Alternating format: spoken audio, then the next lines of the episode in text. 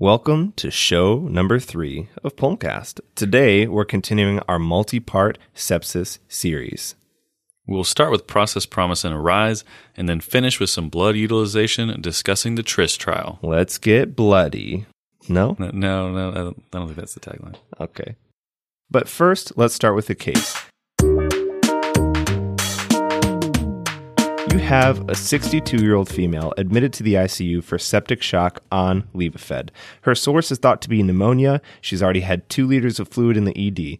You decide to run early goal directed therapy, and after a central line was placed, her CVP was 4, so she received an additional liter of normal saline. Her Levo's at a relatively low dose, and you draw an SCVO2, it's 62. What do you do? There's a fairly sizable portion of the medical community who would say, ignore it and stop drawing it. All right, all right. Before we jump to conclusions, let's look at the trials first. Process, Promise, and Arise. They came out in 2014 and 2015 from the US, UK, and Australia slash New Zealand, respectively, starting with Process. All of the trials looked at early goal directed therapy compared to usual care. All three trials were independent of each other, but they harmonized to answer a similar question. Let's look at process more in depth and then transition into the other two. Process was done in the United States and tries to answer the question how does protocolized care compare to usual care in adults with sepsis? It was done over seven years in 31 different hospitals with over 1,300 patients. Right off the bat, Rivers criticizers will mention the much larger patient population and multi center aspect of the trial compared to single center trial.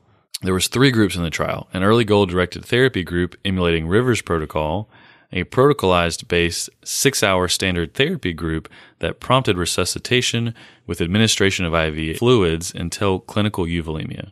The third and final group allowed usual care, and what this meant is that the bedside provider directed all care without any prompted protocol. There were a little over 400 patients in each group, and each group got 30 cc's per kg of fluid prior to randomization. Their primary endpoint was 60 day mortality, and they saw no difference between any of the three groups of the trial. Mortality ranged from 18 to 21 percent amongst the groups. As we continue our comparison of process to rivers, the average serum lactate amongst all groups in the process trial was 4.8 to 5, rather than the 6.6 to 7.7 seen in the Rivers trial. As you move to differences in treatment between the three groups, the following differences are worth mentioning. Nearly all patients in the early goal directed therapy group got central lines, 93% that is, compared to just half in the other two groups. Interestingly enough, the early goal directed therapy groups only received a little over 500 cc's more fluid than usual care after randomization. Dobutamine use was, as expected, significantly higher in the early goal directed therapy group, 8% compared to about 1% in the other two groups. Remember that Rivers was 13% dobutamine usage, just for comparison. Blood transfusion was 14% in the Rivers group of process, compared to 7 and 8% respectively in the other two arms. And in the Rivers trial, the early goal directed therapy group had a transfusion rate of 64%. If you look at adherence to protocol, 88% of early goal directed therapy group actually got early goal directed therapy, which is excellent if any of you have worked in a system running a Rivers sepsis protocol. When you first look at the mortality rate of process in all arms and compare it to Rivers, that's roughly 18 to 21% versus 30 to 40%, that means one of several things. Either we have gotten a lot better at sepsis care since 2001, or the patient population was different particularly when looking at process and promise, we have to be cognizant of contamination. Contamination who? The concept that patients in the control group have been exposed to the intervention being studied. Early goal directed therapy has been widely used and adopted to the point where it's been ingrained in the culture of the hospital. I know this is the case where I work, and I assume it's very similar in the centers that ran these trials. That's a very real possibility and something that Rivers purists have been debating since the new trials were published. It's hard to say what the providers actually did in the usual care arm and if they ran any sort of modified early goal directed therapy based on their experience. You can look at the numbers we mentioned and at least know that they didn't run pure early goal directed therapy. They put in a lot less central lines, they had significantly less dobutamine and transfusions, and only 3 to 4% of the patients in those two non early goal directed therapy groups had any form of SCVO2 monitoring. We will take a much quicker look at Promise and Arise given that they are similar to Process and there is a large volume of material in the online medical community around the three trials. So, Promise was done in the UK at 56 hospitals. It looked at a total of over 1,200 patients. Wow, another well designed, multi center, large trial. Both Promise and Arise compared early goal directed therapy directly to a control arm, which was usual care. So, there was no third group. In early goal directed therapy arm of Promise, they used central lines capable of continuous SCVO2 monitoring and the traditional Rivers protocol. This included returning to the standard care after six hours. The usual care group statements were a bit interesting. They stated SCVO2 was not permitted at all in the first six hours of the study. Quoted from the study Decisions about the location of care, delivery, investigations, monitoring, and all treatments were made at the discretion of the treating clinician. This included the placement of central and arterial lines. The primary outcome was all cause mortality at 90 days, and it was 29% in both groups. There was the expected differences in blood transfusion and dobutamine use in the early goal directed therapy arm. Fluid administration was very similar between the two groups, and total numbers were similar to process in all regards, including pre randomization fluids and total fluids administered in 72 hours central line insertion was also nearly identical to what process found in between the early goal directed therapy arm and usual care. As a quick reminder, they placed a lot of central lines in the early goal directed therapy group and about 50% in the usual care group. Arise is the Australian version of Promise, and it was conducted in 51 hospitals, mostly in Australia and New Zealand, and they used over 1,600 patients. We won't spend much time on Arise because the results in trial design are the same as Promise.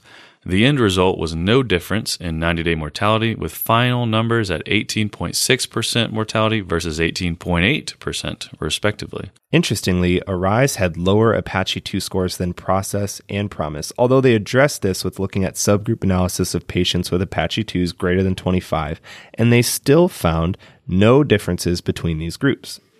Jeremy, what's Apache 2? Is that a helicopter? It's one of the scores that we use to measure severity of critical illness. So it's a risk stratifier. So they found that patients in Arise that were in general less sick than Process and Promise. However, when they looked at the subgroup analysis of patients who were more sick, they still found no difference between the two groups. Exactly. So let's bring this back to our case. If you recall, our patient was on pressors, had a central line, and had already received adequate 30 cc's per kg. Her initial SCVO2 is 62. What do you do? Based on the commentary in the online medical education community world, after these three trials, I think a lot of people would really just ignore it and tell the nurse to stop drawing it. I don't think, based on the new trials, even the most staunch Rivers purist would try to make everyone use dobutamine if they didn't want to. I know at our center it remains in the protocol until the new Surviving Sepsis campaign comes out, which is anticipated to come out in early 2017. Despite the fact it remains in the protocol, our intensivist team is allowed to go off protocol if they desire. We personally believe that this is the best approach in our system, which is a mix of a large tertiary center with multiple community hospitals. And we have a wide ranging experience in terms of our providers who are taking care of septic patients. From our trainees to general medicine physicians to experienced intensivists with many years of providing quality care to septic patients. Let's discuss the early goal directed therapy options of SCVO2. What is her hemoglobin? Uh, labs came back and it was 8.6. Would you give her blood? Leads us perfectly into our next discussion TRISS and blood utilization.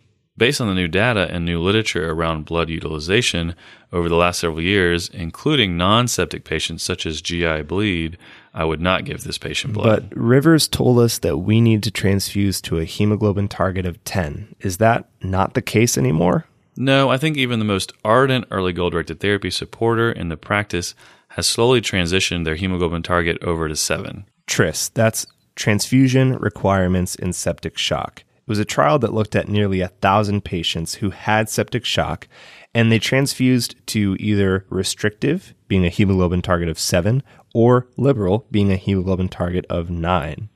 Even they couldn't bring themselves to use a target of 10 in the trial. Whoops. So it was a large multi center trial in 32 intensive care units with a primary endpoint of mortality. Guess what? They found no difference in mortality between the two groups. Wow, 99% of patients in the liberal arm were transfused. We thought 64% in the Rivers trial was high. As we talked about earlier, the new trials also had significantly lower transfusion rates in their early goal directed therapy arms than in the classic early goal directed therapy conducted by Rivers. As a reminder, 14% in these new trials versus 64% in Rivers trial. To be fair, only one patient experienced an adverse event related to blood and over 4,000 transfusions in the study. And that wasn't statistically different in the restrictive versus liberal arm. They also didn't specifically use Rivers' early goal therapy protocol. The transfusions weren't related to SCVO2s at all. That makes it hard to truly compare. Listeners should avoid comparing the hemoglobin of 7 group in this study to the Rivers protocol directly. I do think the low adverse events was surprising with so many transfusions, definitely different than we're traditionally taught. The authors attributed that to the newer leuko reduced blood compared to the old studies of blood adverse events. Although, despite the absence of direct comparability to Rivers protocol, as they didn't use SCVO2, most intensivists have trended away from high hemoglobin targets in all forms of critical illness over the last several years, and sepsis is no exception. Are we all in agreement on this part? I think so. I think all of us are transfusing to a hemoglobin target of 7 now in sepsis and in general critical illness. There you have it, folks. That concludes part three of our sepsis multicast. Until next time, keep breathing, keep streaming, and keep reading.